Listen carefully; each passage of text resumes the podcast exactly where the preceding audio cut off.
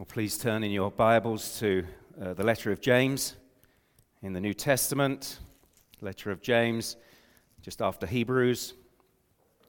Over the last 18 months or so, I've just been dipping into James, various sermons throughout. Get to chapter 5 today, chapter 5, and a portion of scripture from verses 7 uh, through 11. Verses 7 through 11, chapter 5 of James just read the text and pray br- briefly before we begin. Be patient, therefore, brothers, until the coming of the Lord. See how the farmer waits for the precious fruit of the earth, being patient about it until it receives the early and late rains. You also be patient. Establish your hearts, for the coming of the Lord is at hand. Do not grumble against one another, brothers, so that you may not be judged. Behold, the judge is standing at the door. As an example of suffering and patience, brothers, take the prophets who spoke in the name of the Lord. Behold, we consider those blessed who remain steadfast. You have heard of the steadfastness of Job, and you have seen the purpose of the Lord, how the Lord is compassionate and merciful. Well, let's go to the Lord in prayer. Gracious Heavenly Father, as we gather together in the name of the Lord Jesus Christ this morning, on this cold morning, uh, I pray that you would breathe upon us this morning, uh, warm us uh, with the gospel of the Lord Jesus Christ, warm us with your word, melt uh, cold hearts, and bring us to see Jesus and to love him. In his name I pray. Amen. Well, please be seated.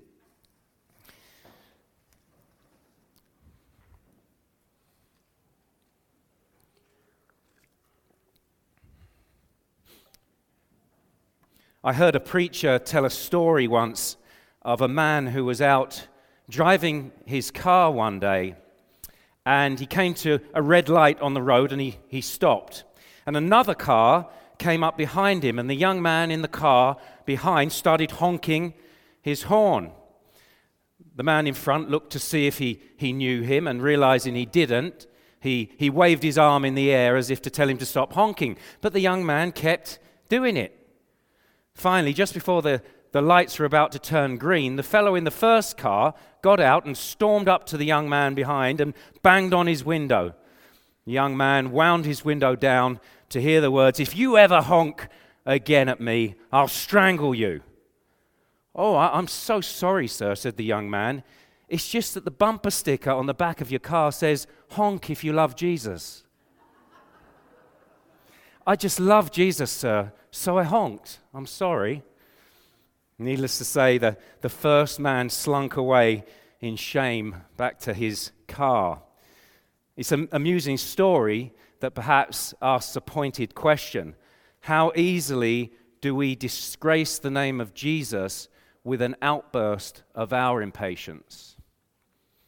I don't think we're uh, very good at waiting, are we, nowadays? Golden oldies in here might remember the time that if you, if you wanted information, you might ask someone else, or you had to go to the library and, and, and research it with book after book. And now you just click a button and it's Google and you've got it there instantly. Amazon Prime, order it now, it's on your doorstep within hours. Back in the day, you, had to wait a week to watch the next episode of your series, your favorite series. Now you just binge watch on Netflix in a few hours. Back in the day, it was more appropriate and seen appropriate to wait for sex before marriage. Not so now. But this is what this section in the letter of James is, is speaking about Christian patience in suffering. Christian patience in suffering. N- not an appearance of patience, you know, patience that seems to hold its tongue, but inside it's raging.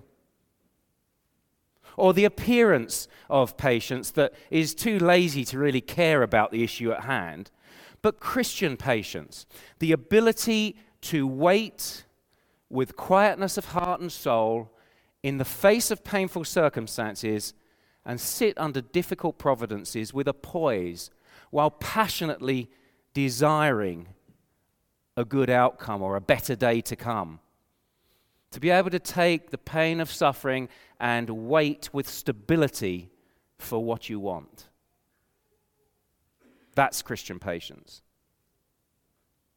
So James is actually returning here to the theme that he laid out in chapter 1. You'll remember about various trials being part of the Christian life.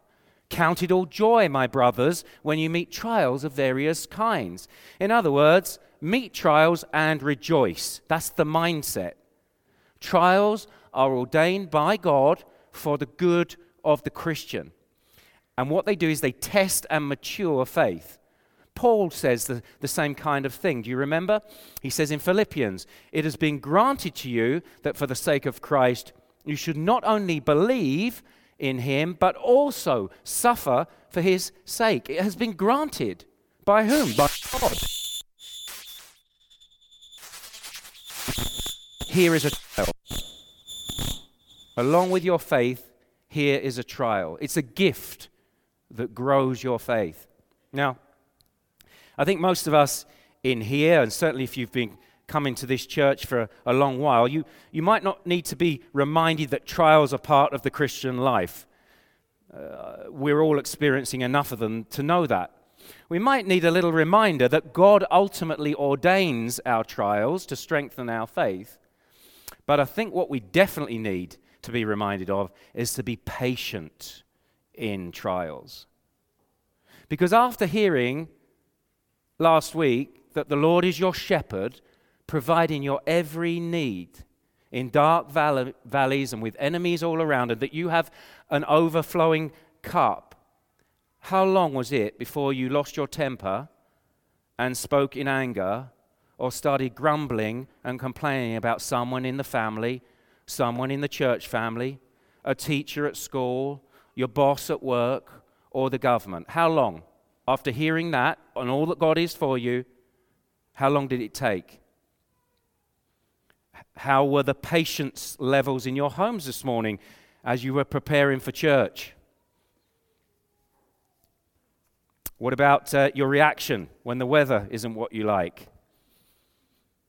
When it's a real, it's cold, isn't it? Really cold. Or the dishwasher breaks down. Or you start that DIY project only to hit frustration after frustration. That's why, as many of you know, DIY means don't involve yourself to me because I think it reveals my impatience, right? So, what I'm trying to say here is patience is needed in the small inconveniences in, life as well as the big ones. So, this is the great matter before us today. How do we grow in Christian patience? How do we grow in Christian patience? In his sermon entitled The Pearl of Patience, Charles Spurgeon says, Patience is a grace as difficult as it is necessary, and as hard to come by as it is precious when it is gained. So, friends, patience is vital and valuable, but it's difficult to gain. That's what he's summing up in that line. So, how do you grow in patience? Well, James is about practical Christianity. Practical Christianity. So, he's going to help us here. He's a master pastor teacher. And he helps us to discern the pathway to patience here. I think he outlines three particular ways to grow in patience. It's in your outline. One, Christian patience grows by keeping Christ's coming in view. Two, Christian patience grows by considering patient sufferers in Scripture. And three, Christian patience grows by seeing the purpose of the Lord. Now, that's how I'm going to preach this, this sermon. But, but I want you to see that there are key ingredients in this masterful teaching. So, children in here, then, pay attention and, and, be alert when these ingredients come up in the sermon. Think of the sermon like a three parts, like, like, this, like a body, a head, a middle, and, and legs. Okay, so that's the body. But, but these ingredients that come through, it's like the spine that goes through the body. They're woven through. They're the ingredients of instruction, motivation, illustration, warning, example, and purpose. Instruction, be patient. Motivation, the Lord is coming. Illustration, look at the farmer. Warning, the judge is standing at the door. Example, look at the prophets and Job. Purpose, the Lord is compassionate and merciful. So you see that spine will go through the body of the sermon. Before us today is, if you like, a master class from a master teacher on how to grow in patience. So, first, then, Christian patience grows by keeping Christ's coming in view. At the beginning, he says, at the beginning of the chapter, James has told the, the rich, materialistic, oppressive landowners that the Lord has heard the cries of the oppressed and judgment is coming. Now, this is the first few verses of, of chapter 5. These are clearly not Christians he's speaking to. He, he doesn't use the term brothers with them, but now he turns to the brothers, and meaning the brothers and sisters, to Christians. Be patient, therefore, brothers, the, until the coming of the Lord. Christians are in view here. The righteous, in verse 6, are forgiven by God and they don't seek vengeance on their oppressors. Therefore, brothers, he says, in light of suffering injustice, you're going to need patience. Now, it's interesting. This, this word for patience in the Greek is macrothumeo. Macrothumeo. It's a compound of two words. Macros, meaning we, we think macro, we would think large, right? It actually means long.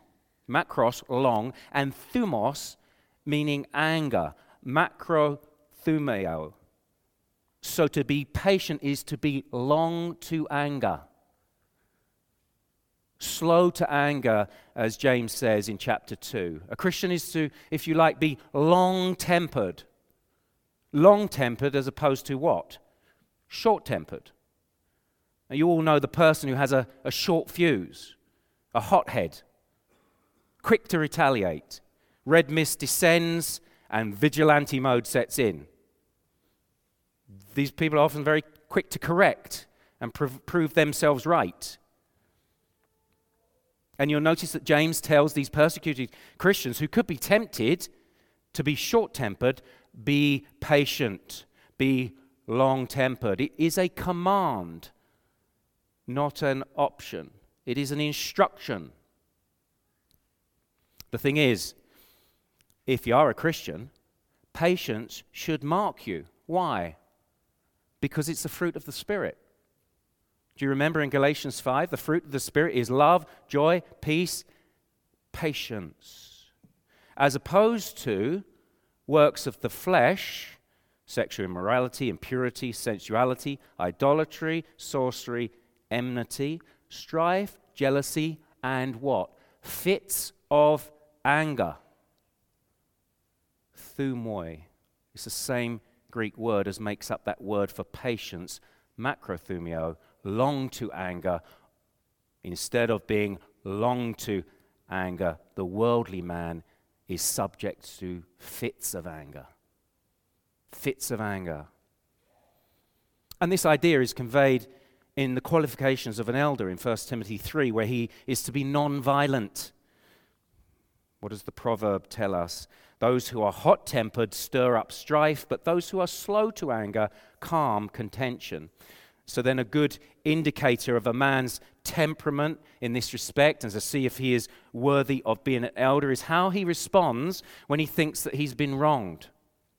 Short tempered people are fleshly, whilst long tempered people are godly. So, patience is a necessary fruit of the Spirit.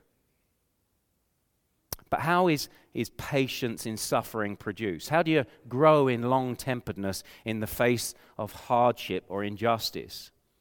By keeping your eye on Christ coming. That's how. Be patient, therefore, brothers, until the coming of the Lord. Mark this the ability to be patient in suffering is directly related to our ability to see the glory of the coming of Christ.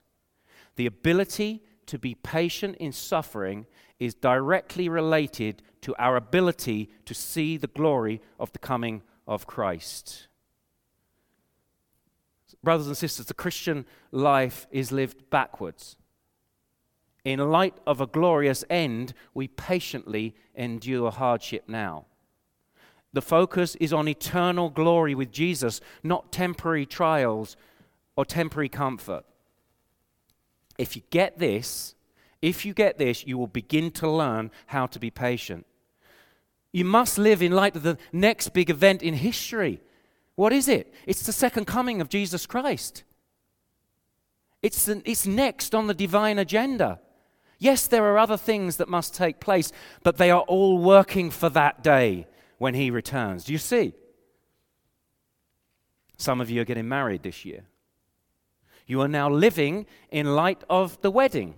That's the next big date. And you're scurrying around preparing for it, aren't you?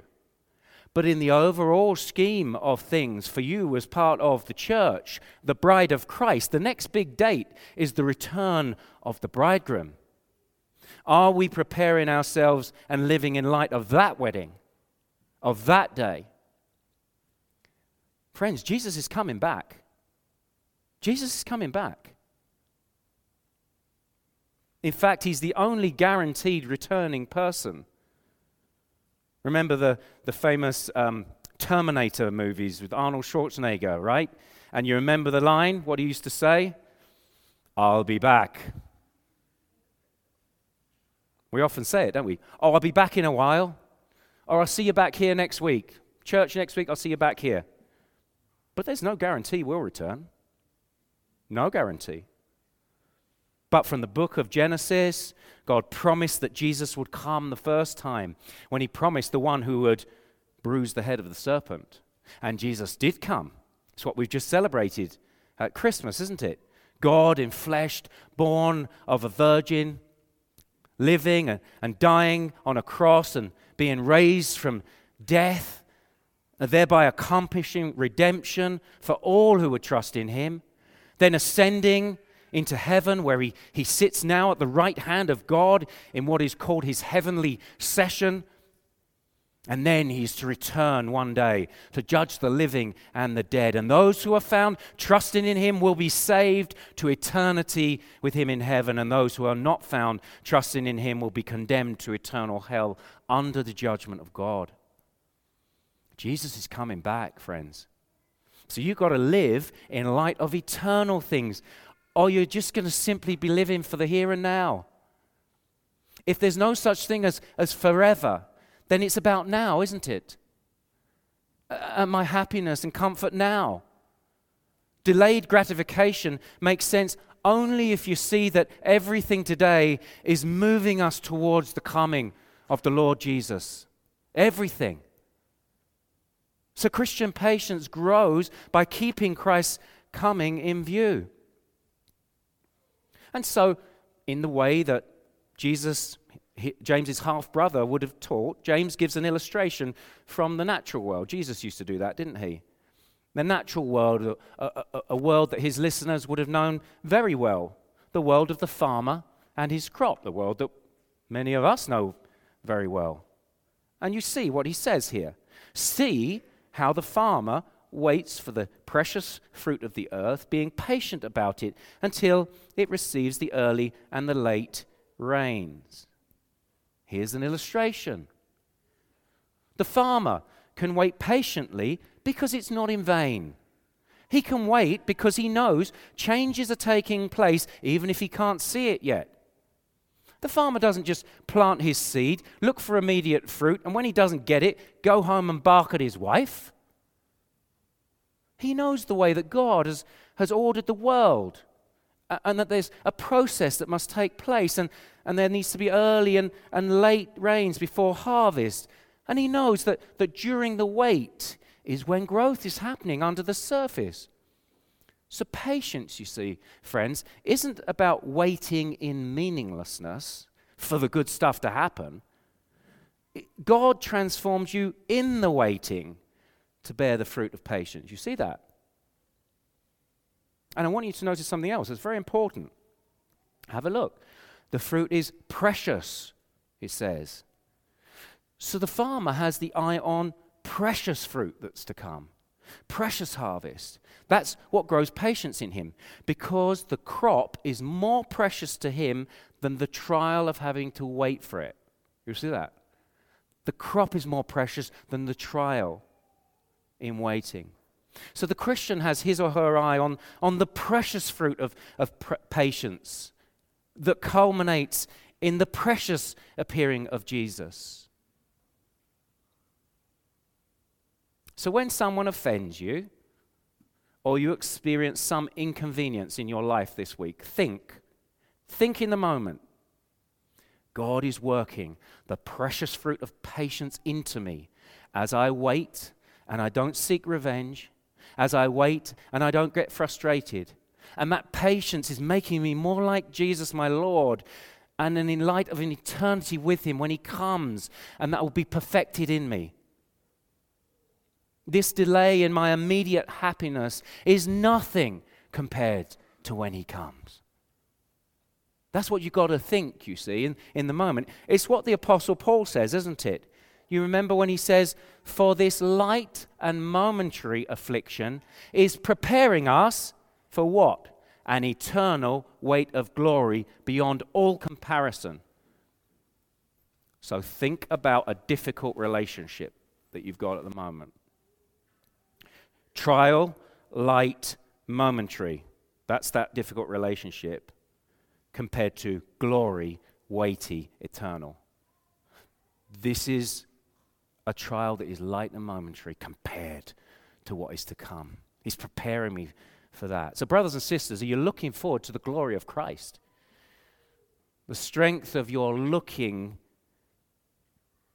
in your life to that will determine the strength of your patience. James says you can learn it from the farmer. He can wait patiently because he looks forward to the glory of the crop that will come. So when you're going through trials and disappointments, you can patiently endure them because you know that God is producing a harvest in your life and it will climax in the glory of the coming of Jesus. Christian patience grows by keeping Christ's coming in view. And in real time, which is God's time, it's soon. That's what James is saying, isn't it? Verse 8 You also be patient, establish your hearts, for the coming of the Lord is at hand, or, or the Lord is coming soon. So, so we, count, we, we count time as long because we measure it by our calendar and not God's. Peter tells us, though, with the Lord, one day is as a thousand years, and a thousand years as one day. And then he goes on to say, The Lord is not slow to fulfill his promise, as some count slowness, but he's patient towards you. Oh, it's he that should be short tempered with us, eh? Grumbling, sinful, moaning people. He gives us so much. He gives us breath in our lungs. He gives us even the ability to be here today and to hear his word. He gives us so much. It is He that should be short tempered, but oh, how patient He is. And He's coming soon. The Lord Jesus is coming soon. His words in Revelation Behold, I'm coming soon. And it will be glorious. Friends, it's going to be glorious. A sudden, visible, cosmic event. And we don't have time to go into all the scriptures in the New Testament that explain this. But there's one thing I want to point out to you about Jesus coming again. It's going to be very personal. Uh, just listen to, to Luke chapter 12 and verse 37. Blessed are those servants whom the master finds awake when he comes. This is Jesus, right? Telling this. Truly I say to you, he will dress himself for service and have them recline at table, and he will come and serve them. That is amazing. Have you ever thought about that? You have this cosmic event. Jesus comes again. Everyone sees it. And then he puts on a servant's towel, tells you to sit down, and personally waits on you. He never, ever stops being the giver intimately giving you, personally giving you so much more than the world can give. Personally giving you so much more than what you feel you're lacking in your suffering today. It's that picture of spreading a table, right? He spreads a table now, he's spreading a table when he comes again. And then you see how this growth in patience through keeping Christ coming in view works its way into our personal relationships, doesn't it? Because when we're experiencing trials, we can tend to lash out at people around us. You can all relate to that, can't you? Something goes wrong, and you lash out to the next person. Things don't go right at work, and you come home and impatiently grumble against your wife and your kids. The kids are playing up, and you impatiently grumble against them and your husband. Someone sins against you, you impatiently grumble against them.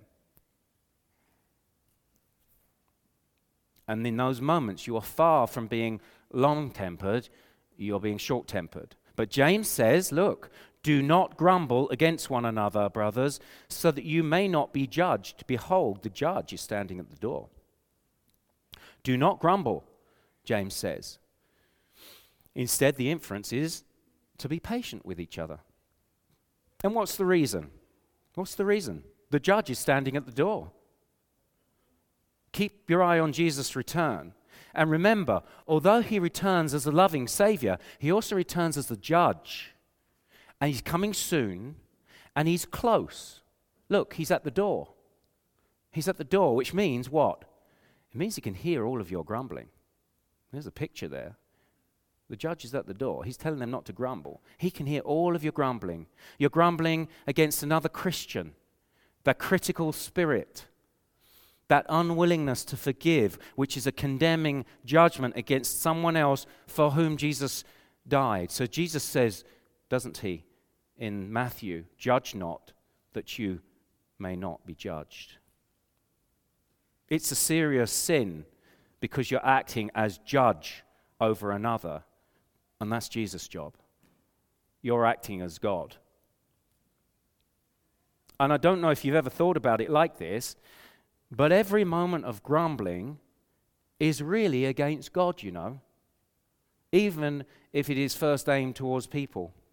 Grumbling is a deeply theological issue, and it evidences a dissatisfaction with God. That's what it does.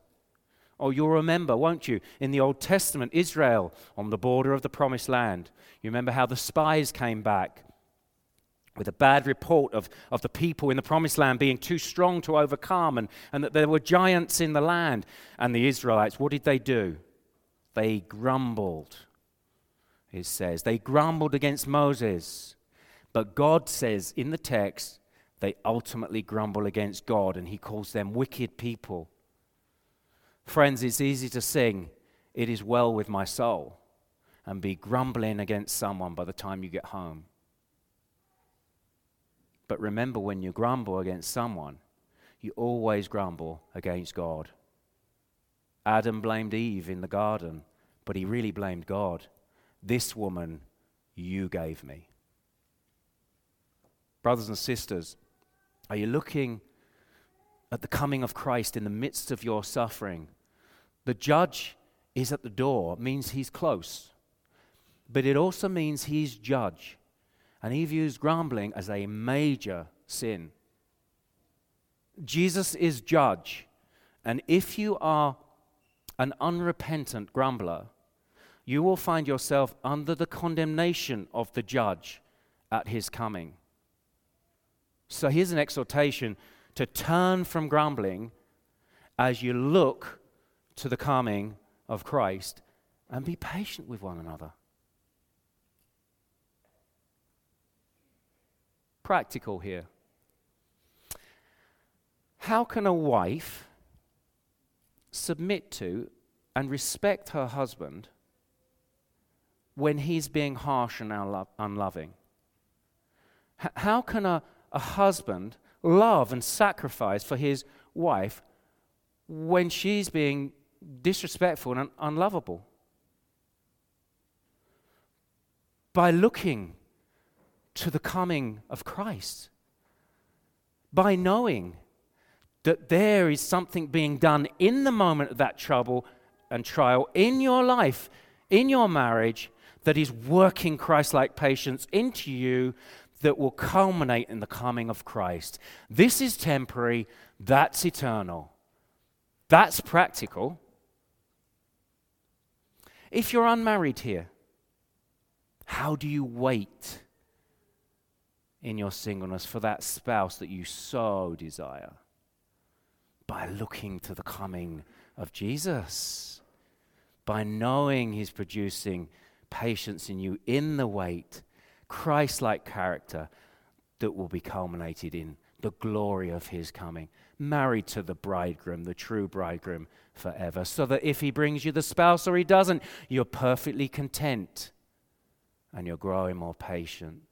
That's eternal. This is temporary. That's how. That's practical Christianity. I was speaking to someone earlier this week the, in the congregation, and they were saying, people say, look to Christ. We say that, don't we? Look to Christ and it can be very vague. But this is looking to Christ that has very practical, definite outworking in your life. Christian patience grows by keeping Christ's coming in view. It is a certain coming, it will be public, but it is personal. It will be glorious, it will be soon, but he will be judge. So take heed. Life is short, but eternity is long. Which do you have your eye on? Which are you living for? Eternity or today? So there's the first thing. Then James teaches Christian patience grows by considering sufferers in Scripture. Verse 10 As an example of suffering and patience, brothers, take the prophets who spoke in the name of the Lord. So he sets before us the example of the prophets. They're worthy patterns to be followed. That's what he's saying. The prophets are, are good examples of patience because during trials brought on them by those who hated God, what did they do? They persevered in their callings. Jeremiah, if you remember, was imprisoned. Isaiah and some of the other prophets were martyred. But they patiently spoke in the name of the Lord. They called Israel to repent and, and to embrace justice and mercy, even as people stubbornly refused. So, having seen God's full revelation in Jesus, you can do the same. When, for standing on God's word, you get cancelled by an unbelieving family member, or you get the cold shoulder in the workplace or school, or your children are slow to respond in obedience to you. Jesus says, Blessed are you when others revile you and persecute you and utter all kinds of evil against you falsely on my account. Rejoice and be glad, for your reward is great in heaven, for so they persecuted the prophets who were before you. So look to the suffering prophets in Scripture, James says. They're set before you as examples of patience and they're worthy to be followed. You're blessed when you act like them. And the prophets are also set forth as an example in the sense of suffering is the common experience of all believers in all times, you see. So you look back and you see, hey, they suffered too. One of the ways you see Satan tempts us to lose heart and to lose patience is to make us think we're the only ones suffering, and no one's had it quite as bad, and we don't deserve it. Well, all believers in all times suffer. So look at the prophets. What does Peter say when he exhorts believers to faithfully resist the devil? Do you remember? 1 Peter 5, he says, Resist, knowing that the same kinds of suffering are being experienced by your brotherhood throughout the world. You're not alone. Therefore, to grow us in patience, we look at the sufferers in Scripture as patterns to follow and to remind us that suffering is the common Christian experience. And we can see, by, by way of extension, we can see scriptural examples around us in the church, in the local church, in the global church. Examples who encourage us to patience in affliction, whether it's a, a Helen Roseveare. You, you heard of her? Helen Roseveare? She was a British medical missionary to the Congo. And she counted it, in her words, a privilege, a privilege, as she patiently endured multiple rapes and multiple beatings in her service to Christ. She counted it a privilege. Or it might be an example of set by many of our own Calvary Grace members. Names come to mind even as I think over what you have suffered and how well you have suffered. What examples you are. Ask those people that you know who have suffered and suffered well in this congregation and ask them how God has worked patience into their lives through the means of suffering. Patience, friends, is the evidence of authentic faith. You can suffer stoically, like the spouse who is wronged and simply keeps the anger bottled up, but it'll come out in other ways. That's not Christian patience. You can suffer courageously, be brave in the face of injustice and oppression, but you're driven by a sense of justice without Christian patience. Because Christian patience is tempered with mercy. So James can say, can't he? Mercy triumphs over judgment. James chapter 2. And, and so we look to the prophets. And then Job is given to us as, a, as another example. Behold, we consider those blessed who remained steadfastness. You have heard of the steadfastness of Job, James says. But if you know the story of Job, you know that after blessing the name of the Lord in his initial terrible losses of children and wealth and health, he did become impatient with his friends. He did become impatient with God at times and demanded that God explain his sufferings to him because Job could see there was nothing in particular that he'd done wrong for them, and yet all this was coming upon him, and his friends are saying, You must have sinned, you must have sinned to cause that. But of course, all the time, God is actually setting forth Job as an example of one who would not curse his name and trust him in the suffering.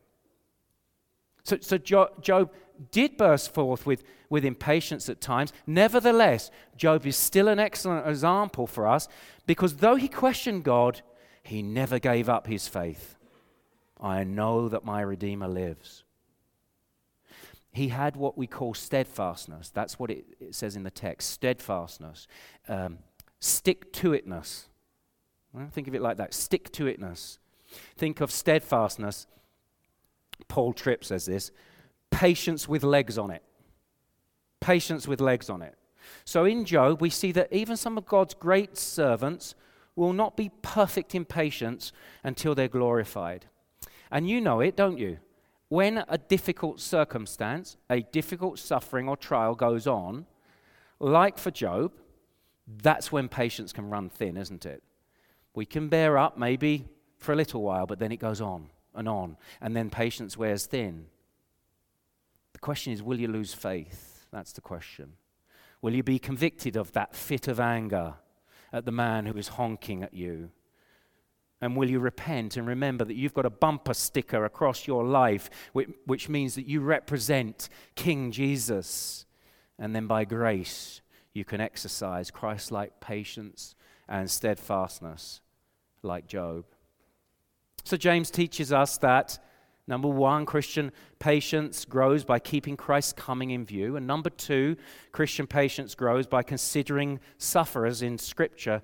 And then, third and finally, Christian patience grows by seeing the purpose of the Lord. And it's there in verse 11. And you have seen the purpose of the Lord, how the Lord is compassionate and merciful. You see, this is linked to Job right? It's off the back of talking about Job. You've seen the purpose of the Lord in the life of Job. Well, trials and suffering are not the main point of the book of Job. They're the context of the main point. The main point is the praise of God, most specifically his compassion and mercy. That's what James is telling us here about the book of Job. At the end of the book and at the end of Job's trials, God, if you remember, reveals himself to Job in the whirlwind and he, shows him great mercy in his suffering. And he restores to Job what he had lost and more. But do you remember what happens before the restoration? Before the restoration, there must be a reconciliation. There must be a reconciliation between Job and his friends, friends who had acted like enemies towards him with harsh words and cold comfort. And so God instructs them to ask Job to pray for them. And he basically says to Job, Pray for them. You've received mercy, Job, through me. Now show it to others. And so the full effect of Job's steadfastness through trials is not proven until he loves his enemies and prays for those who persecuted him. And so you go from James to Job to Jesus and the Sermon on the Mount. You have heard it said, You shall love your neighbor and hate your enemy. But I say to you, love your enemies and pray for those who persecute you. You see, greater than the mercy God showed Job in restoring his stuff, he showed Job mercy by transforming the man. And Job points us to Jesus, the only truly innocent sufferer. He's the only truly innocent sufferer who went to the cross to save enemies like you and me so we wouldn't have to suffer God's judgment, but instead know his blessing and mercy forevermore. Jesus suffers so that one day we may never suffer again. That's the point of suffering, the mercy of God. Friends, God's great purpose is to show compassion and mercy to sin sick souls like you and me. To sin sick souls like us. And you know what? When I look at this passage, one that urges us to patience, I feel, oh, how impatient I've been. How impatient I've been. I need your mercy, Jesus. And that's what it comes back to, isn't it? Do you see yourself as needing mercy from Jesus here today, here this morning? It could be that you've been coming here for years and, and you've never really mis- received his mercy. You've resisted his will. You've shaken your fist at him when things haven't gone your way. You've never truly submitted to his lordship over all things. And you find yourself short tempered instead of long tempered.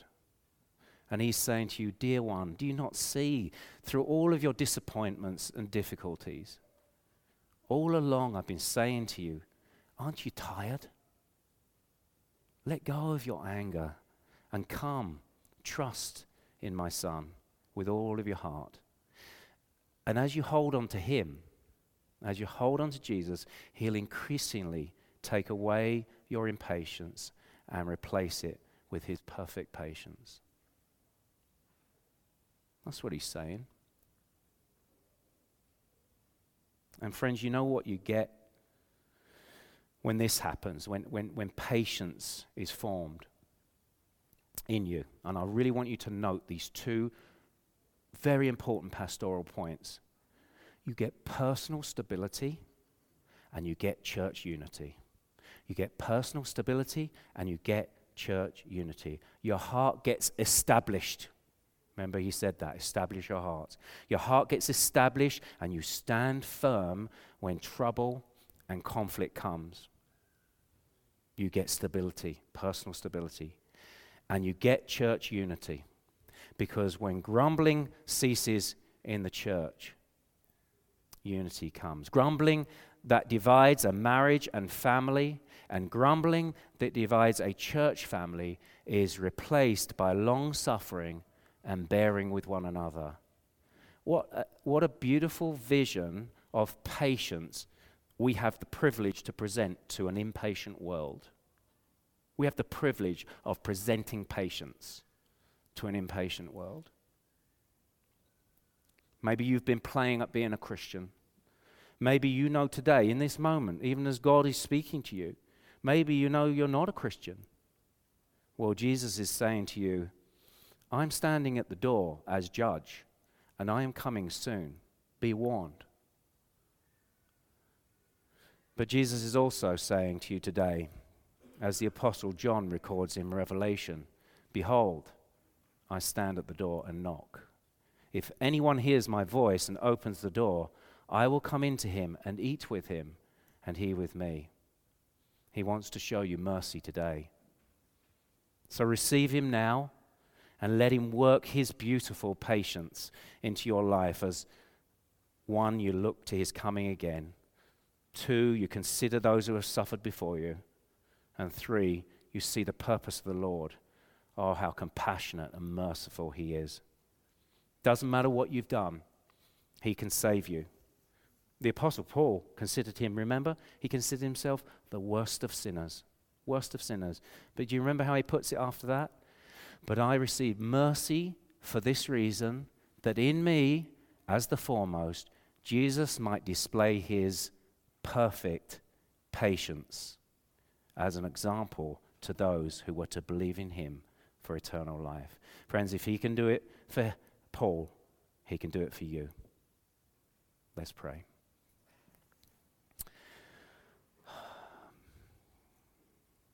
Merciful Father,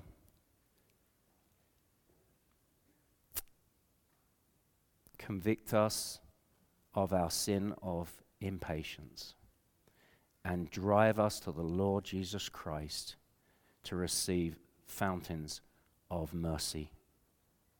As we look to Him to come again, as we wait in this moment of suffering, as we know the good work that you are doing in us in the waiting, make us perfectly patient like Him.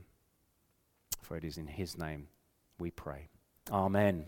Well, let's stand and let's sing together to finish. Well, if you know the Lord Jesus Christ as your Lord and Savior, it is indeed well with your soul. And Jesus is coming again. It is well with our souls. Jesus is coming again. We're in it together as we suffer in this life and we swim in oceans of mercy that He gives us every day and every hour. So receive this word from the Lord, this benediction.